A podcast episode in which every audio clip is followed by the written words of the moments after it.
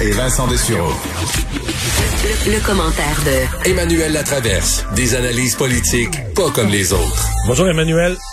Bonjour. J'aime bien le thème de chronique que tu nous as écrit, le duel des congrès. Mais c'est vrai qu'à la veille d'une période euh, électorale, deux partis qui ont leur congrès les mêmes jours, le NPD et le Parti libéral, et qui s'adressent pour une partie à la même clientèle, ça fait un peu ça, hein? Oui, et moi, je me rappelle pas d'avoir eu deux congrès euh, en même temps, comme ça. Euh, en tout cas, de mémoire récente, là, faut dire que la pandémie a forcé un peu tout le monde à réaligner euh, ses flûtes. Mais euh, ce qui est fascinant, c'est de voir à quel point le, le, positionnement des deux congrès est très différent, mais les deux sont axés vers mettre la table à la campagne électorale de manière beaucoup plus efficace que euh, ne l'ont fait les, euh, les conservateurs. Là. C'est sûr que du côté du Parti euh, libéral, on est dans reconstruire le Canada, rebâtir un Canada féministe, un Canada pour un avenir meilleur. Euh, tu sais, c'est vraiment et c'est jeter les bases de ce qui seront les grands enjeux de la campagne. Euh, on l'a vu déjà hier en ouverture de le congrès, une demi-heure Christopher Freeland avec Ken Dryden, qui a été un ancien ministre de Paul Martin plus que c'est à ce titre-là, pas à son titre d'ex-gardien euh, du Canadien. Mm-hmm. Mais c'est celui qui avait réussi quand même le pari improbable de négocier avec toutes les provinces du Canada la mise en place d'un système national de garderie. Et ça n'a jamais vu le jour parce que les libéraux ont été euh, ont été défaits aux, élections suivantes. Mais le fait qu'on ouvre le Congrès avec ça, euh, envoie très clairement euh, le signal qu'il va falloir voir combien d'argent elle est prête à mettre dans le budget pour cette grande initiative-là.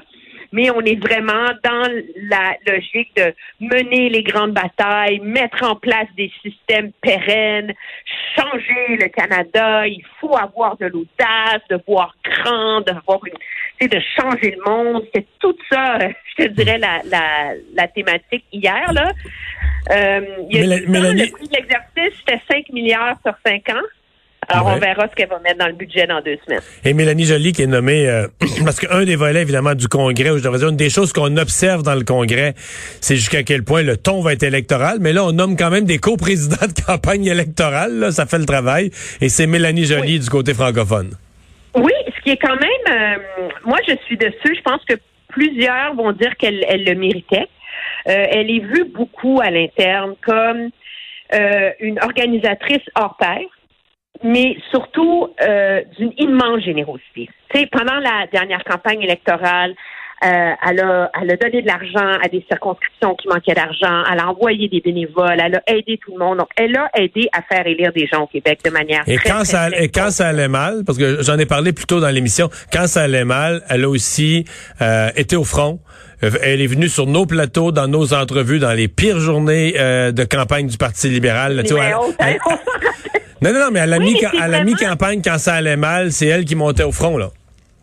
Oui, et c'est et je pense que c'est une politicienne qui est passée d'être euh, vue pour morte après l'échec de Netflix. Là, elle était sur le 22e trio, puis là, elle est vraiment arrivée sur le premier trio. C'est un gage de confiance important parce que les libéraux ont besoin non seulement de sauvegarder des sièges, mais même de faire des gains.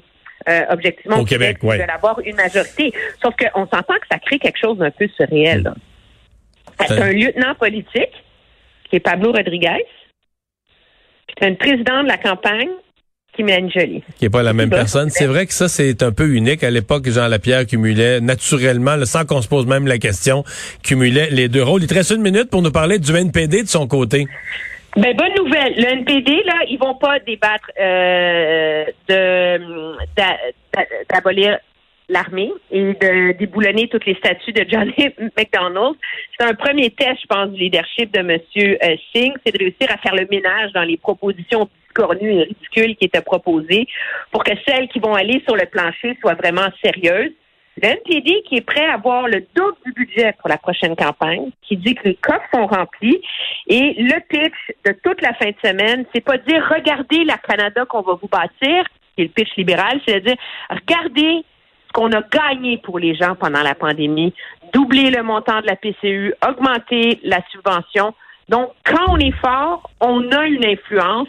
Ça va vraiment être tout le, le message du NPD, c'est finalement de faire campagne sur le bilan de Jack Meeting comme chef d'opposition.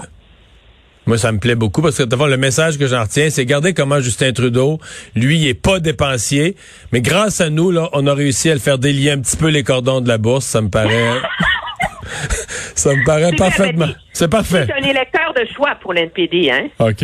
Hey, merci. Bonne fin de semaine, Emmanuel. Salut, au revoir.